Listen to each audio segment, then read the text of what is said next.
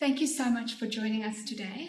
Um, it's a pleasure for our, the Business Intelligence and Wider Fields Committee to have our second um, um, session, sessional meetings. Um, as you would recall, we had one about six months ago. Today we'll have two presentations, one done by Louis and one done by myself. Um, for those of you who don't know Louis, he has extensive experience in the reinsurance space, specifically um, in the life insurance area.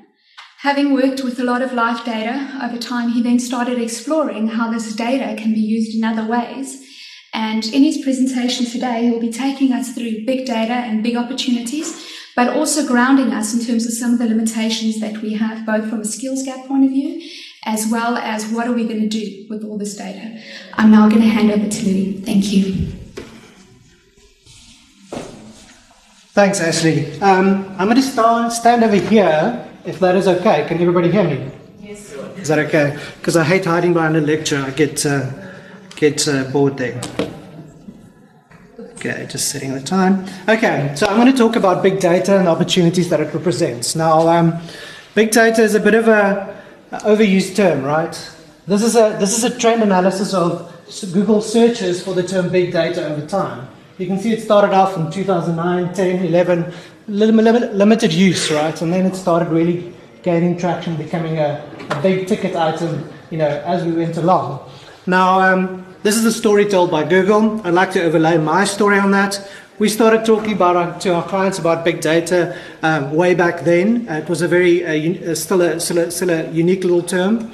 Um, I'd like to think that every time we did something, there was a little increase in the trend there. Um, so, uh, so we had a few impacts there. I had a holiday over there, so it took a bit of a dive, the Google search trend there. Sorry about that. Um, but I'm hoping today's presentation will charge you and get you excited about the topic and, and not really the term big data, more about data analytics. What can you do with the data that you have and how can you use it more effectively? Okay.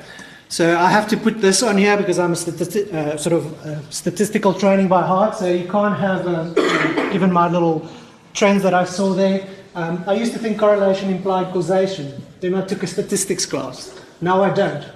Sounds like the class helped. Well, maybe. Okay, so that's my stats joke for the day.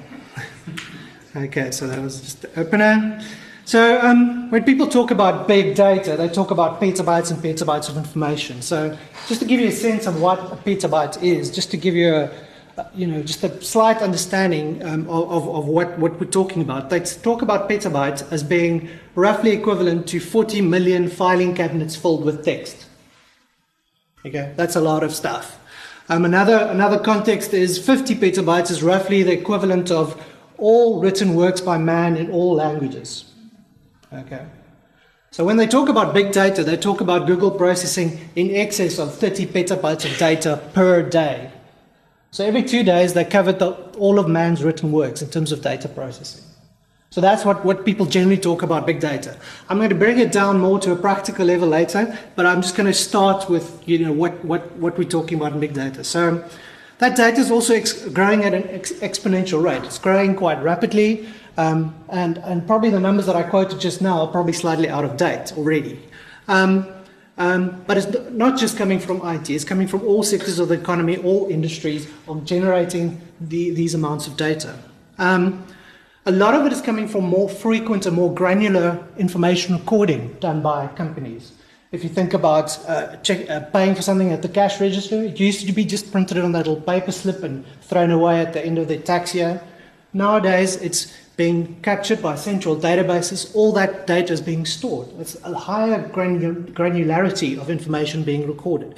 Tesco estimates that they're doing 1.5 billion data items per month in terms of their data warehousing efforts through all those transactional, those microtransactional data points that they're re- uh, recording. Um, if you think about insurance, a similar example would be um, we used to, in the old days, we used to be once a year premium payment, and maybe that was recorded in a book somewhere. These days, we, we, we get call centers, we have interactions on the website, all that information is being captured. So that's the high granularity of information that's being recorded at the moment. Um, use of multimedia is an obvious one generating a lot of the data that we see. If you just think about the hours and hours of uh, video that's uploaded to YouTube per second, per minute, um, you get a sense of that contributing a lot of the data that, that we're talking about. But it's also medical uh, imaging that's also contributing a lot. All those x rays, all those uh, cardiograms, all those sonar scans, those things take up a lot of petabytes, and, and, and that's generating a lot of data. Social media, I'll get to in a second. The Internet of Things is another one that's very exciting and interesting, and it relates to the way more and more devices are being connected to the Internet, not just computers. Um, we have the mobile phone, which is kind of like a small, small, simple computer, but we have things like RFID chips that are put on packages that are sent around the world, so you can track that package in real time. We have um, a paper, that's my business card in electronic format. That paper is now connected to the internet. You scan it, I can track that you picked up my, my business card details. You have um, shoes with pedometers built in. You have all those devices that are starting to talk to the internet, generating more of this um, data. So that's kind of the explosion of data that everybody talks about that's happening there. Another force that's driving some of this is, is what I call the quantified self. This is a brilliant little website, and it has to appeal to all actuaries because their motto is self knowledge through numbers. Now, which actuary doesn't like that one? Eh? Um, what it's all about is guys are really getting geeked out in terms of tracking themselves and monitoring themselves. And this is a trend that we've seen emerge recently more in the consumer side as wearable tech. This is the Apple Watch. This is the, the Fitbit. This is all the stuff that's coming out now. It generated from this kind of interest, people wanting to know more of themselves. Now, the, these guys take it to the maximum level. They are um, recording their mood every day. They, they're trying to look at correlations about how what you eat affects their mood. How's your work day been? You know, am I more productive on days when I had um, uh, uh, Cocoa Pops or, or, or for breakfast? You know, th- those are the kind of experiments that they're running on themselves in terms of trying to quantify those imp- impacts. The example up there is a guy who's trying to track how much of a day he's actually sitting down working as opposed to spending in meetings and uh, taking coffee breaks and all that sort of things. And he's trying to improve that for himself. Now, really geeked out, really committed guy, this one. Um, and you can see how he's improved his productivity, daily productivity over a couple of months there. So this is the kind of stuff that these guys play around with. So go look at that; it's quite interesting. This is the consumer side of things. This is what we're trying to, we're starting to see in, in products in terms of these trends. These are uh, polar watches. These are internet-connected uh, scales. These are um, uh, uh, uh, contact lenses that monitor your blood glucose. Those sort of things are starting to come out, and we're going to end up as insurance companies um, my background is life insurance, so I will focus a bit on the insurance side of things. We're going to end up with, as insurance companies getting this kind of data, and we, we will need to underwrite. We will need to decide whether a risk is good or bad based on this information that we're receiving. And it's going to be, it's probably going to swamp us, uh, to be fair, um, if people start submitting their daily uh, weight readings over the last 20 years uh, when we have to underwrite them. How are we going to handle that? You know, you know that, that's the sort of things we need to, uh, need to start thinking about. This is another example of a, of a, a tattoo. It's, it's, it's a ECG monitor that's uh, printed on your skin like inst- like an instant tattoo. And it connects to a nearby computer and it'll monitor your ECG and your heart rate and all that sort of things. Those kind of things are coming and they're going to generate data. So that's sort of some of the uh, wearable tech side of big data that's going to be quite important in, in, in, in our analysis. Social media is another one that's going to be quite fundamental and is already becoming quite fundamental. Um, we, firstly, it's generating huge amounts of data. Now, we all know Facebook's got a billion plus users. Um, they're generating 90 items of content per day on average. That is a huge amount of data information that's being generated. How is that information playing out in, in the way we market to them? How do we contact the right customers based on that information? There are companies that are focused on figuring out which Facebook user is the right one to market to how are we as insurance companies and, and life insurers and, and, and actuaries in general going to use that information going forward? Um, and, and of course, the, the privacy implications of all that information as well. Um, this is my favorite slide. It talks to two of my favorite uh, topics. It talks to location data and it talks to mobile. This is the log of, of uh, 800 iPhones who voluntarily submitted their location data from the iPhone over a month to this website. And what you can see is how those iPhones move during the day and, and, and over the course of the week and over the course of the month. Um, you can see um, This is now lunchtime. In the evening, everything settles down. You can figure out where the guy's staying. So if you knew where the iPhone was at night, you can figure out where the guy's sleeping. You probably get a good idea of the socioeconomic neighborhood the guy lives in. And you can probably tell a lot about a person just by the, by the, by the place they put their head on. During the morning, you can see where they travel. How do they get to work? Do they take the train? Do they take the car? What does that imply to their risk profile um, and their socioeconomic status? They end up at a job in a, in, a, in a company that's that's based in a in a, in a in a industrial neighborhood. They end up working in a financial district. You can by the location of their daytime, you can see what kind of job they are. Those are like massive opportunities for companies that own this data already to to understand the risk and understand the uh, the lives that, that they're interacting with. I'm, i mean, I'm shuddered to think what would happen if Google and Apple decided to launch a life insurance company based on this, because this, this is what they see already. So, yeah, that's mine. And then the location data, of course, is also one of the most powerful bits of data because it is quite small, smaller volume of data, but it's quite powerful because you can tell a lot from it. And then the mo- and this is just looking at the location data from the mobiles. Of course, the mobiles know a lot more about you. So that's my views on that. I think gamification is part of this. Um, I see uh, gamification as generating a lot of data. So, tr- looking at reward programs, those kind of things, they generate a lot of data points of interactions with your customers. But gamification is also a reward in itself for, for, for giving up data. I think companies are using gamification, reward programs, those sort of things, to gain access to, to data that they wouldn't have otherwise been able to access. And I think gamification on that side is important to both in getting to the data and also generating the data. Okay. So this is sort of I've covered all the all the sort of aspects that are sort of involved in generating a lot of this data, where this information is coming from. What is happening because of this huge amount of data that's available, that people are starting to look at new techniques and perhaps re, re-looking at old techniques in terms of looking at this data, in terms of trying to understand it. So I think there's a couple of, um, there's a whole bunch of them on the slide. Um, but I think there's some of them that we as actuaries can sort of relook at and sort of take some take some lessons from. My favorite on this one is the A/B testing. I don't think we do enough of that. Now, if you think about you know asking what is A/B testing, if you go to a news website, um, do you think an editor spends time looking at every single front page and deciding what should be on the front page? Nine times out of ten, it's not. They have experiments. They give different people different front pages and they analyze and they keep revising that analysis to decide what is the what is the headline that most people are interested in today at this moment, in this hour, at this day of the week, you know, um, on, on, a weekend or or or, or, a, or a, a, a, a weekday. Um, and that modeling is what's driving the front page. So, so as, as, as insurance companies, we can start looking at that and say, well, how can we test things in our, in our processes? How can we test which underwriting question is the most efficient? How can we do that? And, and, and data and data analytics is the way to support that because you can't have efficient experiments if you don't have the, the data backing that. You know, you can't do that experiment if, you, if you're not tracking the data side of that.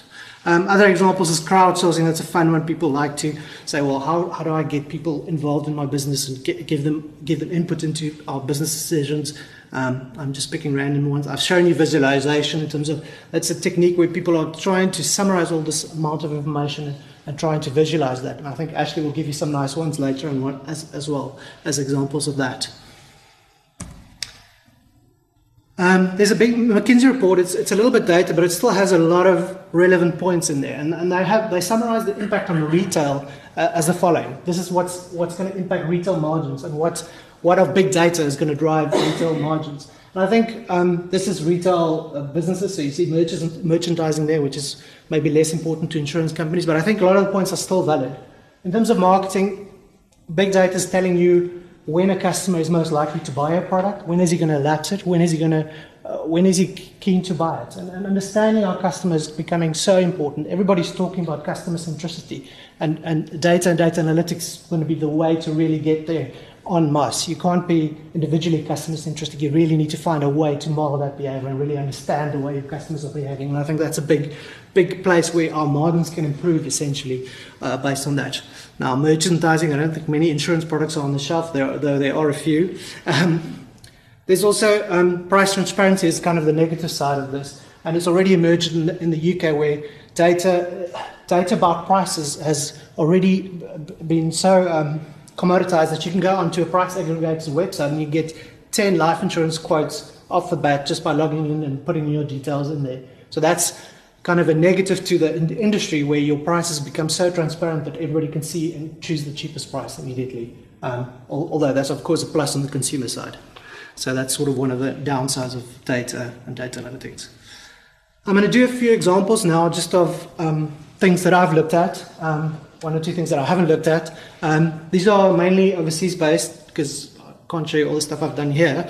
Um, but uh, I, ho- I hope you get an idea of the kind of practical things that people are looking at. And you'll find that my talk has now been very big picture, pardon the pun, um, but this is all about looking at the data that you have already. It's not about going to Facebook first. It's going to actually just use the stuff that you have already, because a lot of people aren't using that.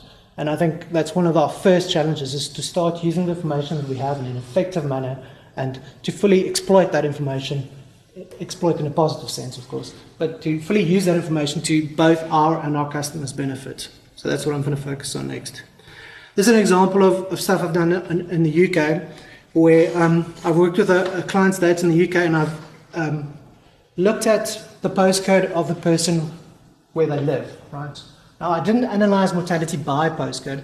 I looked at what can I tell based on the person's postcode. I, he lives in a neighborhood with a lot of well educated people. He lives in a neighborhood with a lot of professional occupations. That's the kind of stuff I looked at.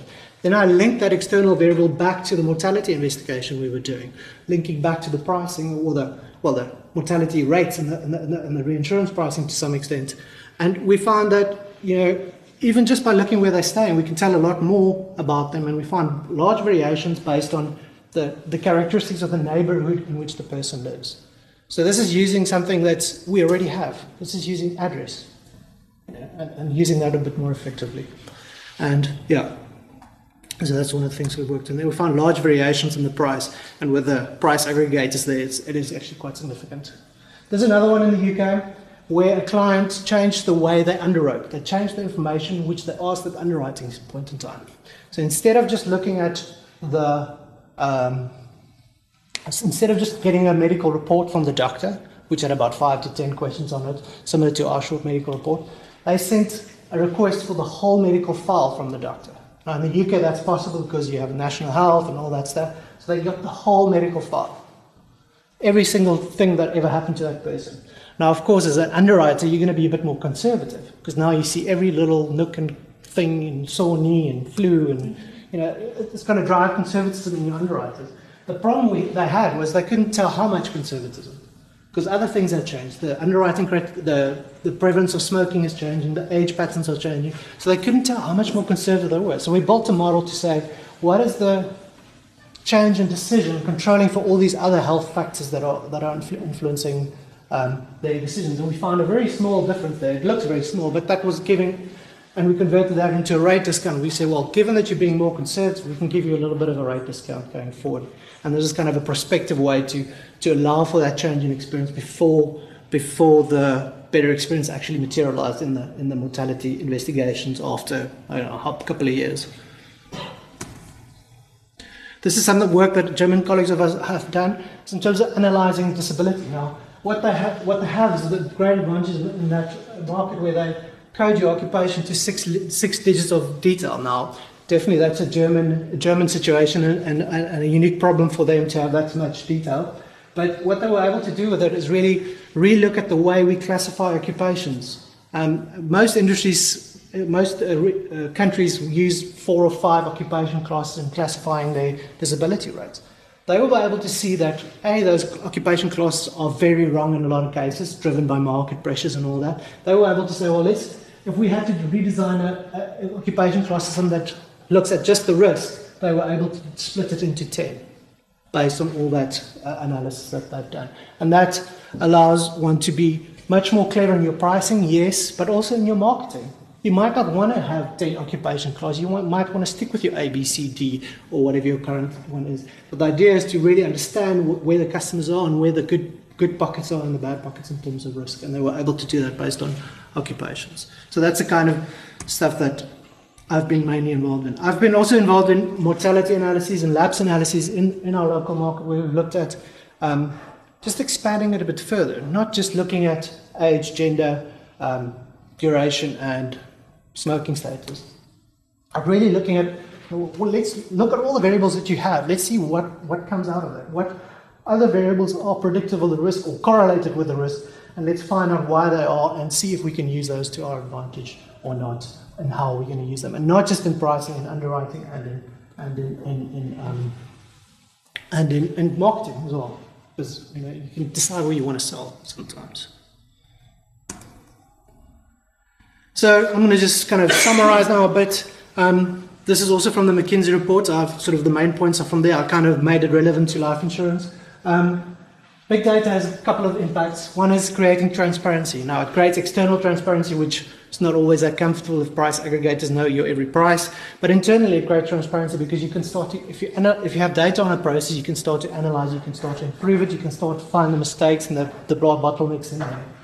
Um, it enables experimentation, this I've covered already. It allows segmentation. I think with this customer centric focus that everybody's having at the moment, we think you know that is one of the key advantages for life insurance. Is really allows you to understand the customer and understand what, what they want, when they're going to buy, when they're going to lapse, and all those factors that affect our business in, in such a such a critical way.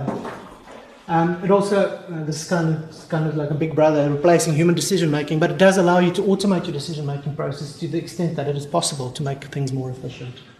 And then all of this, of course, drives innovation, and we think it's going to continue to drive innovation um, going forward. Just taking a step and applying it to South Africa a bit, I think the life insurance industry in South Africa used to be at the cutting edge. The first computer in South Africa was installed probably in this building. I'm not sure if it was this building literally, but you can probably go and see it upstairs. I think there's some of them are still upstairs here. That's you know that's where we were at the cutting edge. We were doing data analytics um, and and all that stuff. You know, as good as you could do it back then. But we we're way behind now. We're not we're not cutting edge anymore. So we've lost a lot of ground there. So I think this is a kind of a call to challenge us to sort of you know pick up the pace again because we've lost track of the data that we're looking at. As actuaries, I think it's also going to be very important for us uh, as in terms of a, a, as a career path going forward. I think um, this is McKinsey identifying a massive uh, skills gap in a couple of years' time in terms of the number of people that need to be able to do data analytics and the number of people out there that are able to be to do it. Um, they're reckoning about 140 to 190,000 um, skill shortage in this data analytic environment.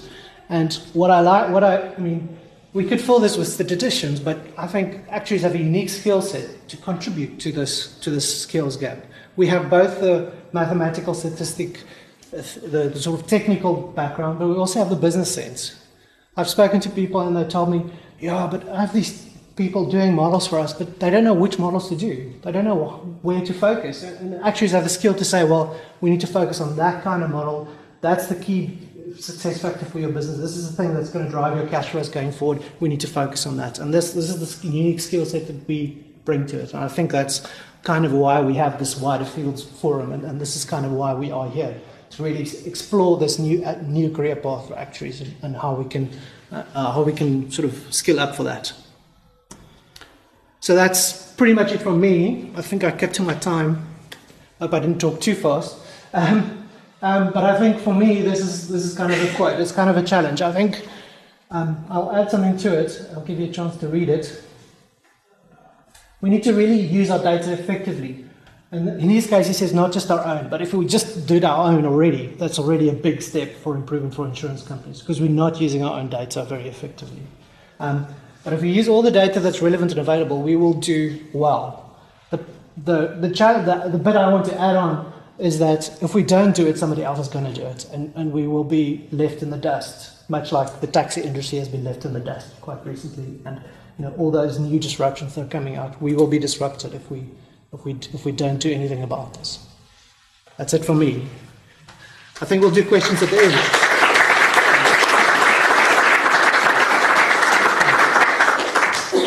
We'll do questions at the end.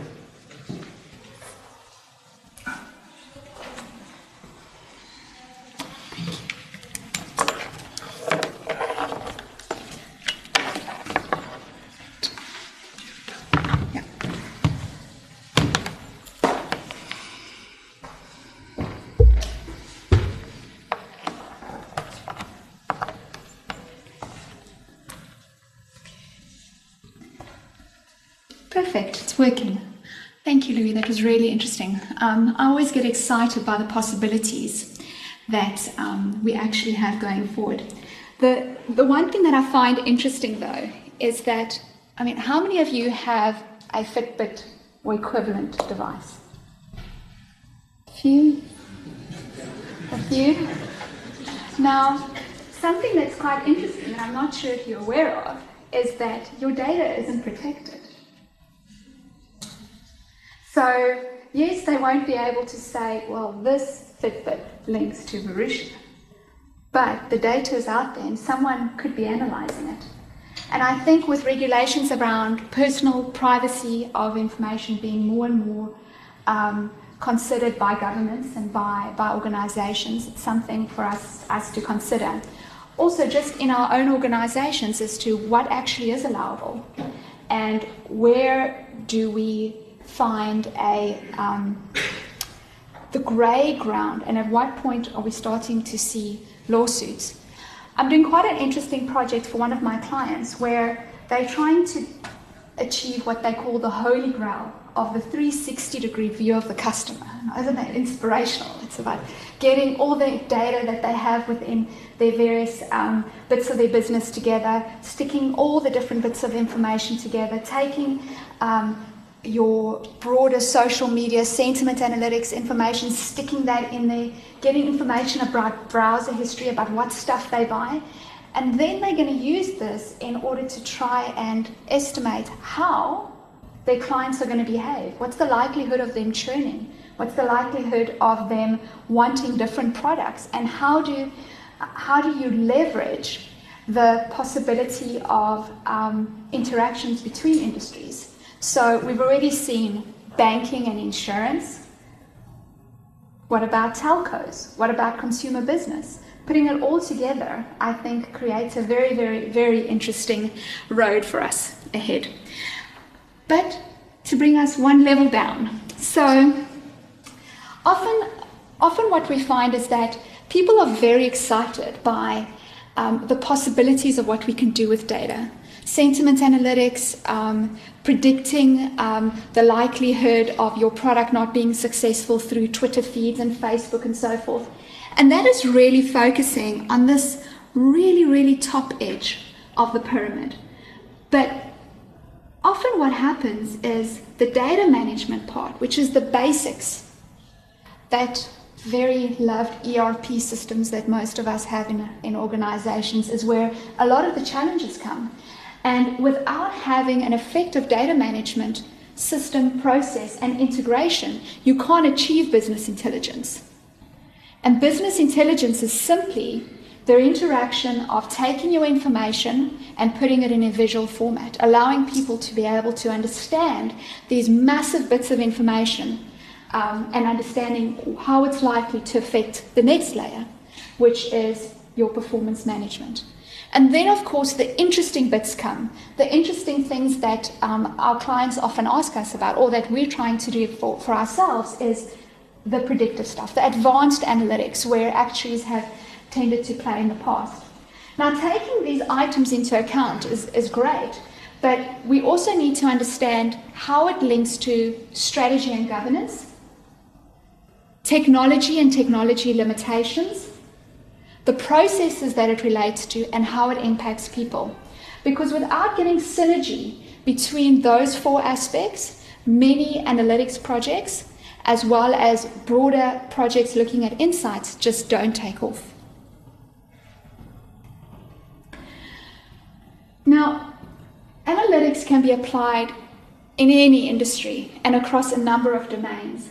Um, if we look at different industries, there tends to be quite a big focus on a particular domain. So, as an example, financial analytics, um, the insurance industry has really focused on um, financial um, analytics um, in the past, and I think that's partly due to our um, our education. Um, actually, has been involved in the process. And linked to things like working capital, profitability, tax analytics, reporting and valuations.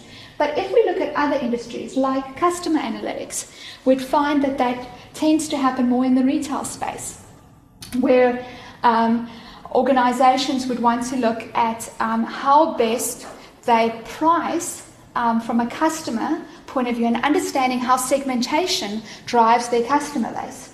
Now, an interesting thing that's happening within the food and beverage industry is changes around how customers may be approached.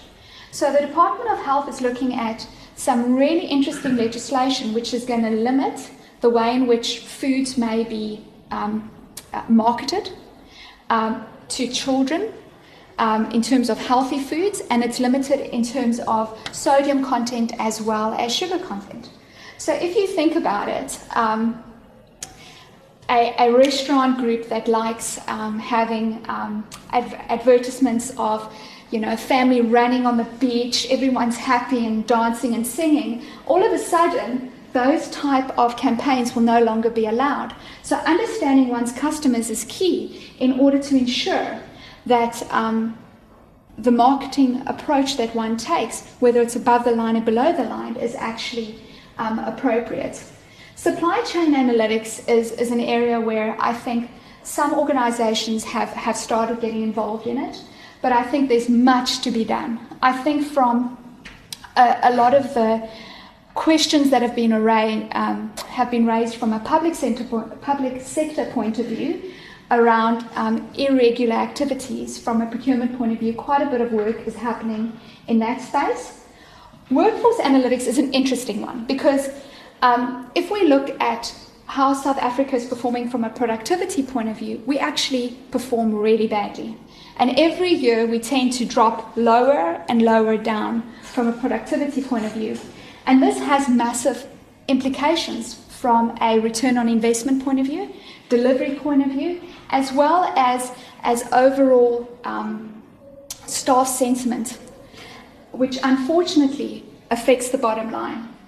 Organizations that are looking at massive turnarounds, trying to identify where there are potential wastages within their business or where they could be more efficient, um, are starting to look at this in um, a lot more detail.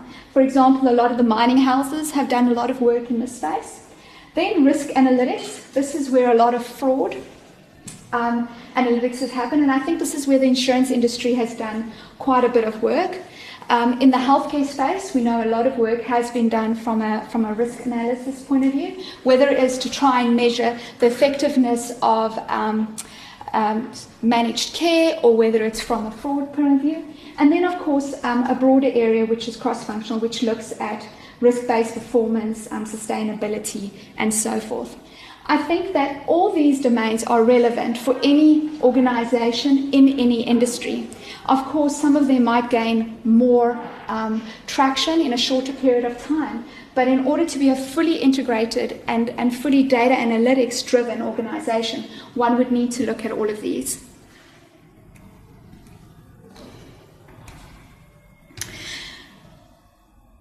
We conducted a survey to try and understand how insurance companies are relating to their data. And what we found was quite shocking is that only 17% of the insurers that participated in our survey said that they had a complete information management strategy. Now, the information management strategy is the layer at the bottom. That's the part that results in rubbish in, rubbish out. Um, and then when we look at the rest, we see that 35% is currently under development, 36% um, says it's very piecemeal, and then 12% says there's no information strategy in place and we're not really thinking about it yet. We've got, other, we've got bigger problems to worry about. The problem with this is that it's resulting in a lot of confusion about data and information. Um, I've many times um, entered a meeting where we would be discussing something, whether it's um, a lapse rate or it would be customer numbers or whatever the case may be. And then the debate would occur where technology would put one number on the table and business would, in their minds, have a different number. And the problem with it is, as soon as that occurs, the trust is broken in terms of believing the data. And say, well, I mean, we can't even get the basic numbers right, so who cares? You know, go back and sort your data out, and then three months later, we do exactly the same thing, and then there's again a discrepancy. So, so the problem with it is with our trust in the data, um, it's very difficult for organizations to, to actually start moving forward and using the data for their advantage. But most of these organizations who don't even have an information management strategy are fixated by the big data opportunities about um, looking at social media analytics, looking at net promoter scores, all of that fun stuff, but the basics aren't there. And until the information management strategy is better done and implemented in, in a cohesive manner, it's very difficult to build on top of it. Um, and the problem with it is, is because of some of the challenges around fixing this um, without having um, thought through a very, very logical and effective way of implementing it, it can take very long, be very costly, and, and ultimately derail a number of um, larger projects, which means that data will never be used in an effective manner in that organization.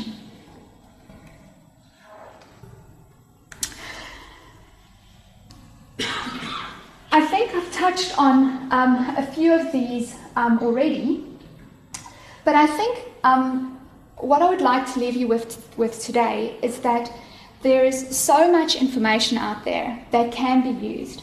I think that even if we start taking baby steps to using it, and not necessarily looking at external data, but just starting with the information we have with, within our organizations, I think a lot of insights can be drawn. Some of the techniques that um, um, Louis spoke about is, is fundamental in understanding causality, in understanding why things are happen, happening in our business, and understanding how do we um, result in a change occurring by implementing certain, certain actions. And I think by, by taking a very thoughtful approach in terms of doing that, I do think that a, lo- um, a lot of value can, can be derived. But on that note, I'm going to show you a few, um, a few demos uh, of how analytics can be used. Now, talking about visualization, there are many, many tools available for visualization.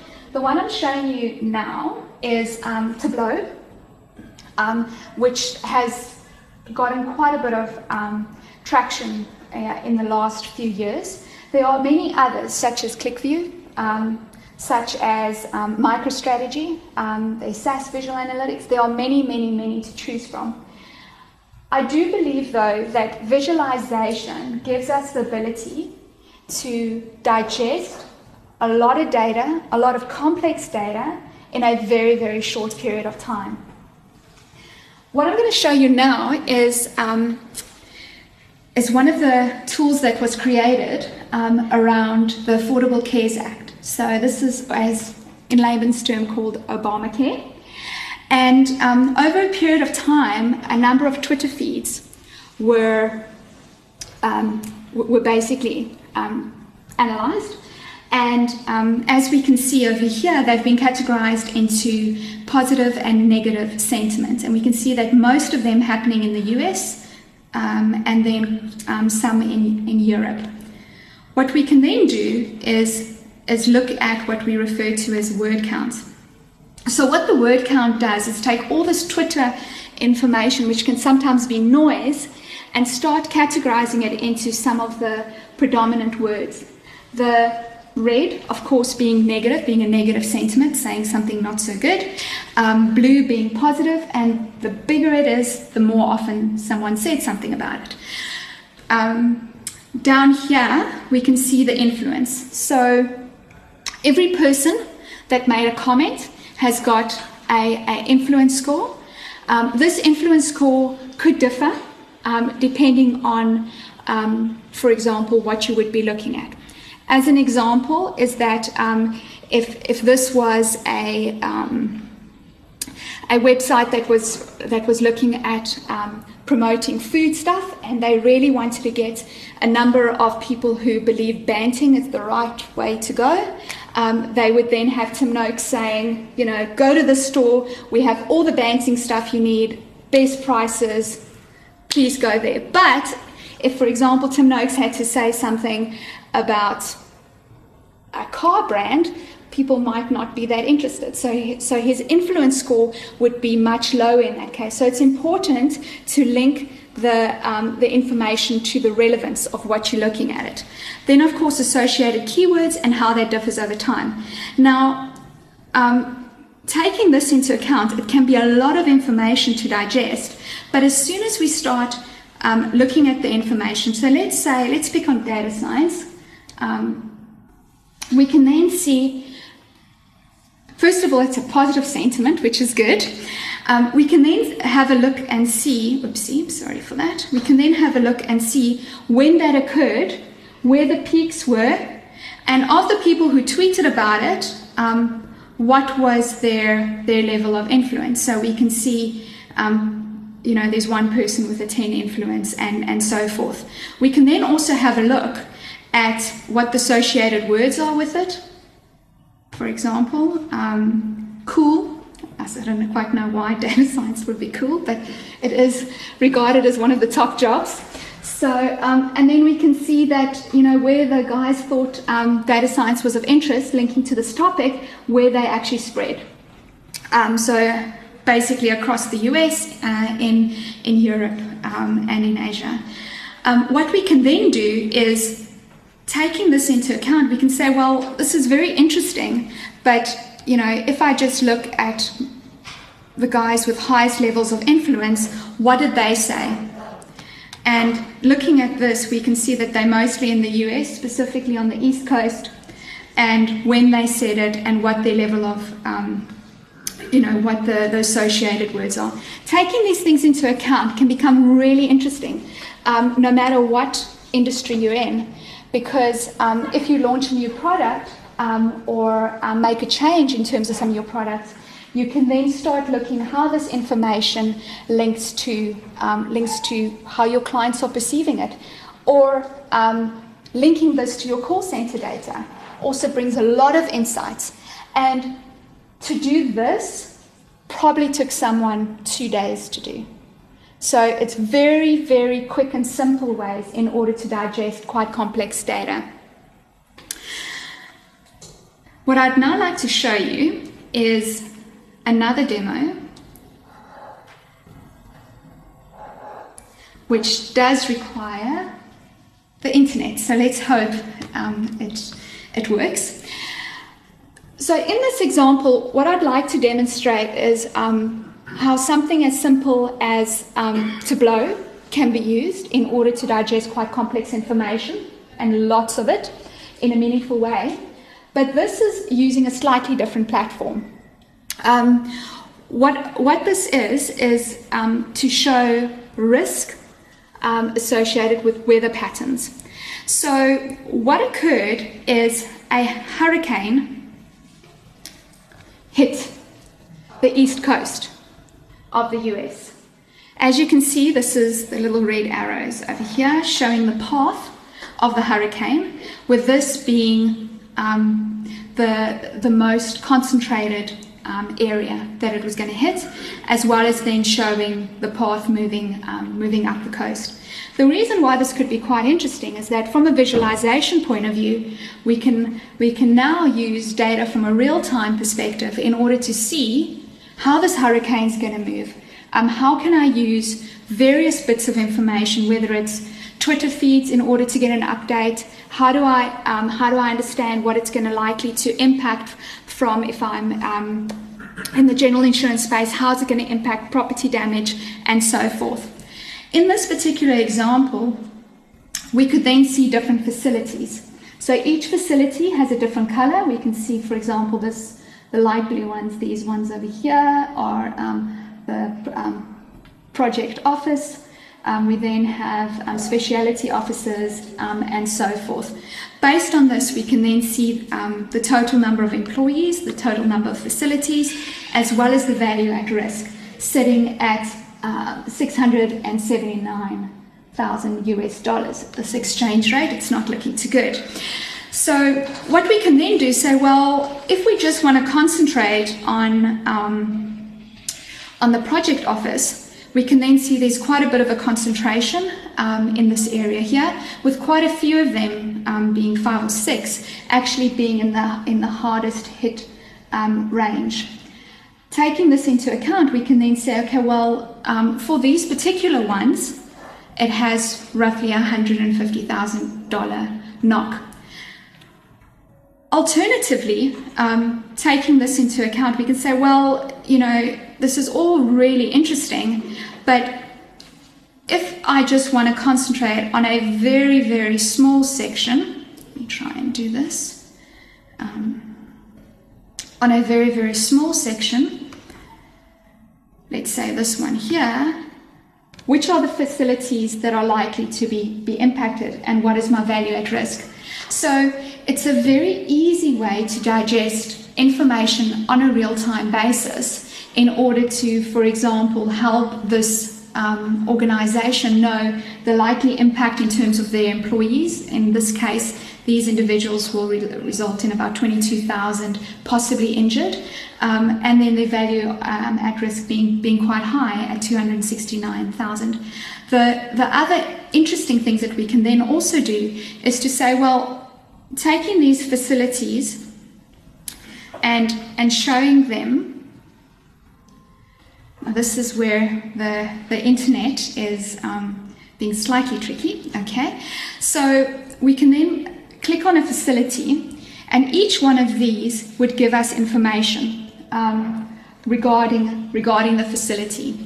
Unfortunately, um, it seems as though uh, my internet is a bit low at the moment um, and it's not allowing me to open it. Um, but basically, what it would allow you to do is on this little icon over here, you would be able to link into a webcam to be able to see what's happening on the ground there. Um, here, you would be able to analyze the Twitter feeds that would then link into your, your sentiment um, analytics to be able to see what's happening on the ground. Um, and then you would have contact information. But one of the, the really, really interesting bits of this is that we'd be able to implement um, a projection in terms of based on where all the cars are and the traffic flows, as well as the weather patterns, what the best evacuation route would be in order to limit casualties, as well as um, to ensure that um, uh, that you can remove as much congestion off the roads as possible. I, I, don't think it's going to work. I'm really sorry, but uh, such is technology. Um, as I mentioned, you, you, can't always rely on these things. Um, but hopefully, this will give you a sense of some of the stuff that that is possible. I think the the most important message I can leave with you today is that there's a lot of data. There's a lot of really interesting and um, innovative ways in which we can look, look at it. But sometimes I think we get distracted by the um, almost the sexiness of big data, of a lot of the um, really, really abstract and um, unstructured data. But if we just focus at the information on the information we have within our business and just look at how we could link different sets of data and getting different departments to work together, I believe that organizations would be able to manage their risk a lot better, potentially identify um, innovation by identifying those white spaces, and be more effective both from a revenue upliftment as well as from a cost containment point of view. Thank you very much. Do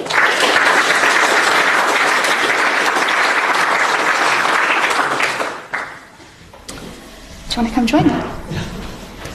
Any questions, guys?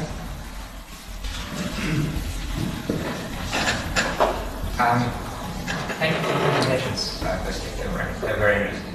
Um, so it's teaching that data science and big data in general is very important for insurers and actually other fields that actually are involved in. Um, but what I'm uncertain about is what role actuaries should play in this. Um, at least in my mind, if I think about an actuary, I don't think that we're at the top of the range of professionals with deep analytical skills, which was on one of your slides earlier, I think. Mm. Um, so the question is, should we be trying to market ourselves as kind of data scientists, or should we really just be saying we need to be able to work with data scientists? Uh, what do you think the, the balance is? Well, I think we both can answer that. I think I think it's a bit of both. I think we do have a lot of deep analytical skills. I mean, the mortality investigation, understanding mortality rates, understanding lapse rates, it is a, essentially a deep analytical problem. It's, it, is, it is a complex problem.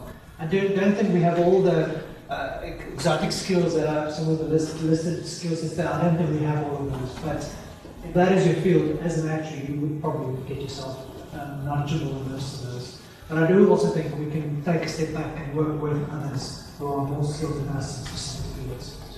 That's why. So um, I've been in the advanced analytics field now probably for the last five years. And um, without exaggeration, I think for pretty much four years, I felt like the dumbest person in the room.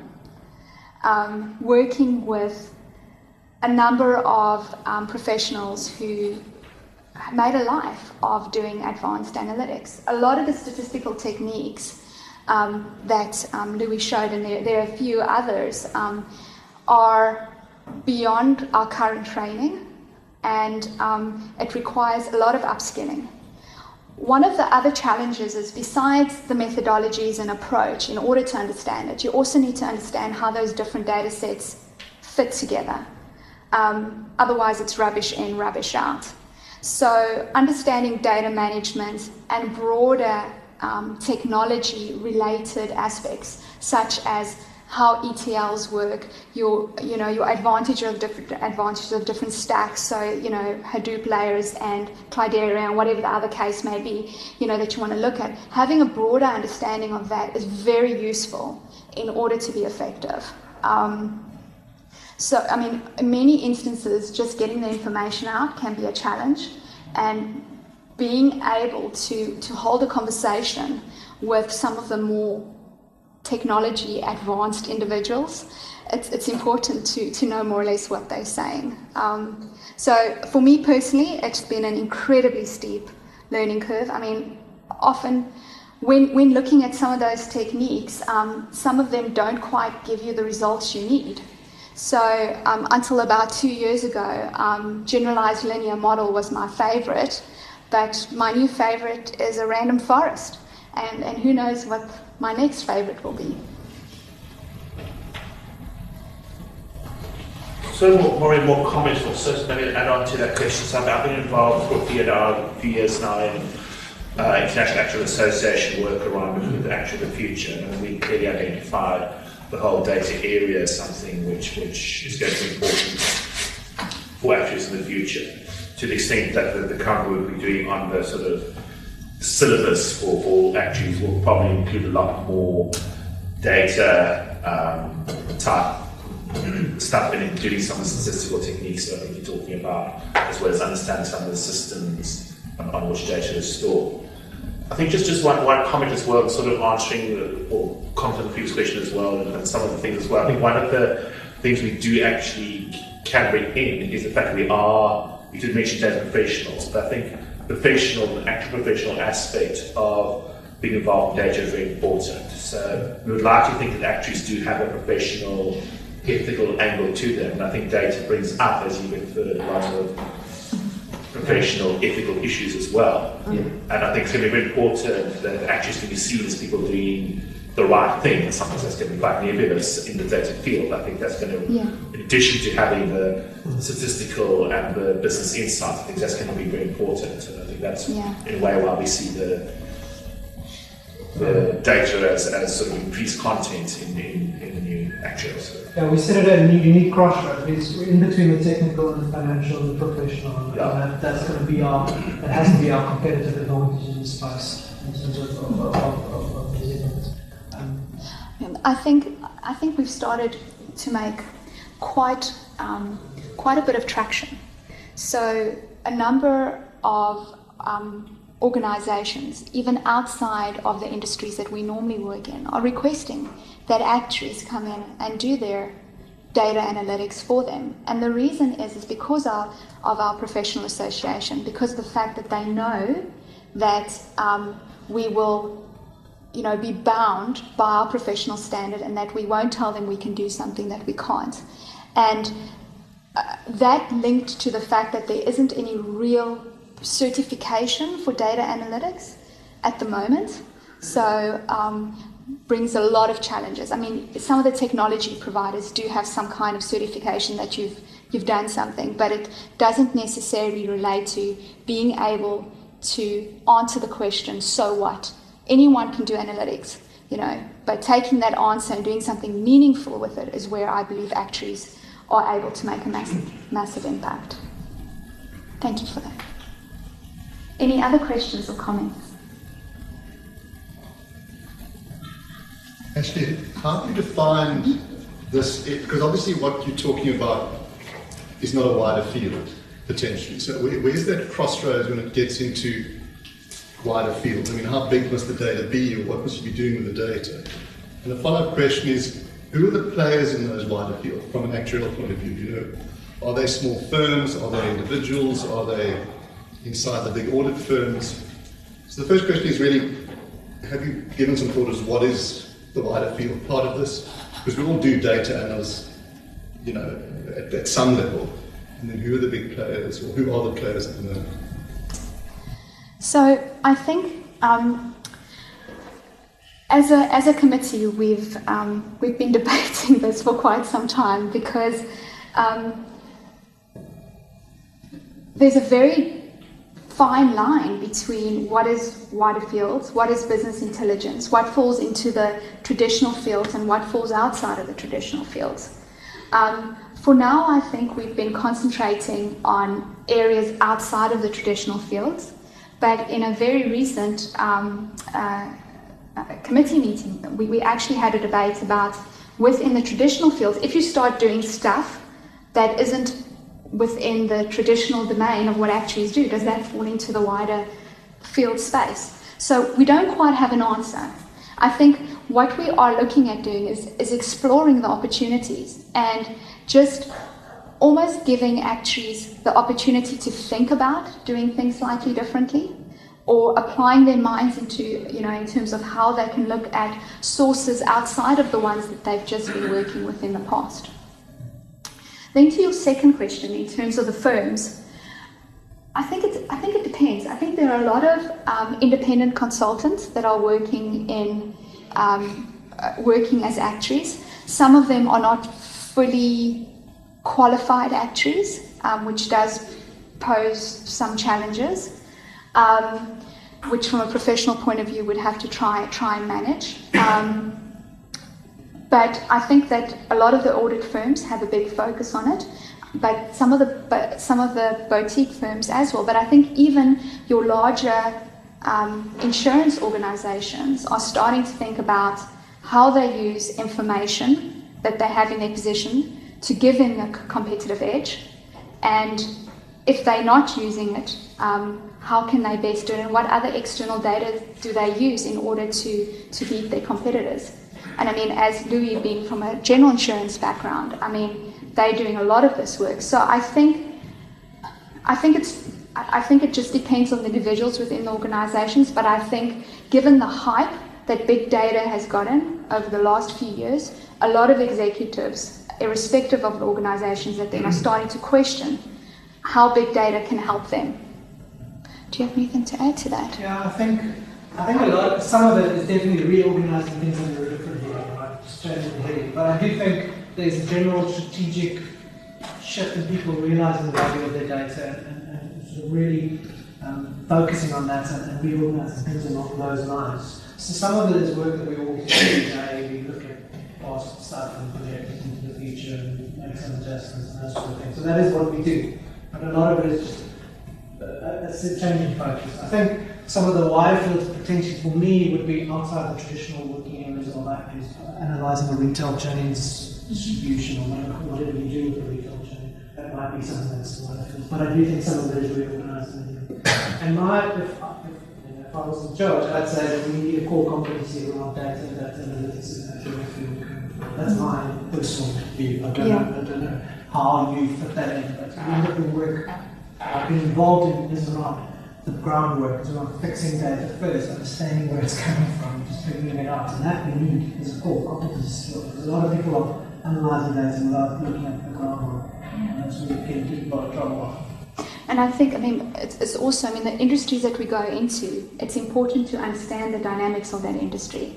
So just walking into a telco, telco, telco and trying to advise them is very dangerous if, if one doesn't understand um, the fundamentals uh, from a regulatory point of view, from how they operate, from the, um, you know, the, the basis on how they do business. Um, it can be it can be incredibly dangerous, and I think that um, in the same way that we you know we we have our training around um, the traditional fields, I think that gives us the grounding in order to to be able to operate in those traditional fields. But as soon as we move out of them, it's important that we um, you know we gain that knowledge, or else work with people that do have that knowledge.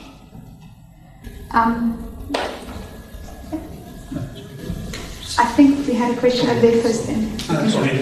So my question is, we get enough data from, so we travel most of the time uh, our data from outside Africa, like in Europe. That's where we get most of the data. Do we get enough data in Africa? And the second question is, is the data enough for us is actually to make informed decision like uh, mortality rates to calculate mortality rates in Africa? Is it enough? Those kind of things. From a from a reinsurance perspective, my answer is no. We don't have enough data in Africa. I think I think the the the what we need to be doing there is laying the groundwork so that those systems that are out there are going to capture it. I think um, there, we you know I always want more data. There, are, there is data and there is data use. It's just a matter of generating it and making sure that we're laying the more. That's that's kind of my view on it. You? Sorry, I mean, it's really just a comment. I've, uh, I'm, I'm not in this field, but I've had to do with a few. And some of the most impressive guys that I've met started off in an actuarial direction and then realized that, look, I'm actually more into statistics, I love machine learning, and, and they deviated. So I think if, if, if you start this conversation about talking about actuaries in big data, you- you've already um, gone up the path of becoming an actuary. That is an insurance business professional who's who's actually gone beyond just the technical aspects and moved into a lot of business aspects. And the guys who really want to focus on this stuff, they're not interested in those further studies that require you to become an actuary. So the idea that you should take actuaries and just transplant them into data, I think, is wrong. Um, and I think that the society has recognized already that there's value in the technical training that that, that we receive, um, and that that itself can be an end in, in itself, and then from there you can you know you can go in, various directions. I think that's right. That it shouldn't just be you know the idea that qualified actuaries, fellows, you know have, have, have the value. Th- They naturally deviate um, from that point. So I think it's more a case of keeping the bonds between um, those who start in that direction and, and, and the society and, and, and us as professionals. Yeah, no, I agree. I mean, there's there's room for lots of different uh, people to get involved in actually the, the diverse the diverse the crowd often the better the outcome. I think there's more work to be done than we have professionals. Um, and I think that, I mean, I mean, if we just look at the fact that um, the, if you take the new, um, the new SKA you know, initiative, they say that there's too much data that they, and they don't have enough data scientists in South Africa. They're going to send the data offshore to get it analyzed in Europe. Now that's just sad. Um, so I think um, we need to ensure that we give actuaries options. And I think the advanced analytics or wider fields area is, is just an option of, of a field that they can play in. But they need to be cautious. Um, it's just because you're an actuary doesn't mean you can you can work in those broader broader areas. You need to have the basics in place. Thank you so much for joining us today. Um, appreciate the wonderful turnout. Um, thank you, Louis, um, for your Thank you. Um, if you haven't gotten enough of us, we're presenting again on Wednesday in Cape, I mean in Johannesburg at Old Mutual. Um, uh, but please tell your, your colleagues if you um, if they are in Joburg and they are interested please come support us. But um, thank you very much. And um, we are always looking for new members of our committee. So if you are interested, please, please, please just drop me a mail and um, we'll make sure that you become part of the committee. Thank you so much.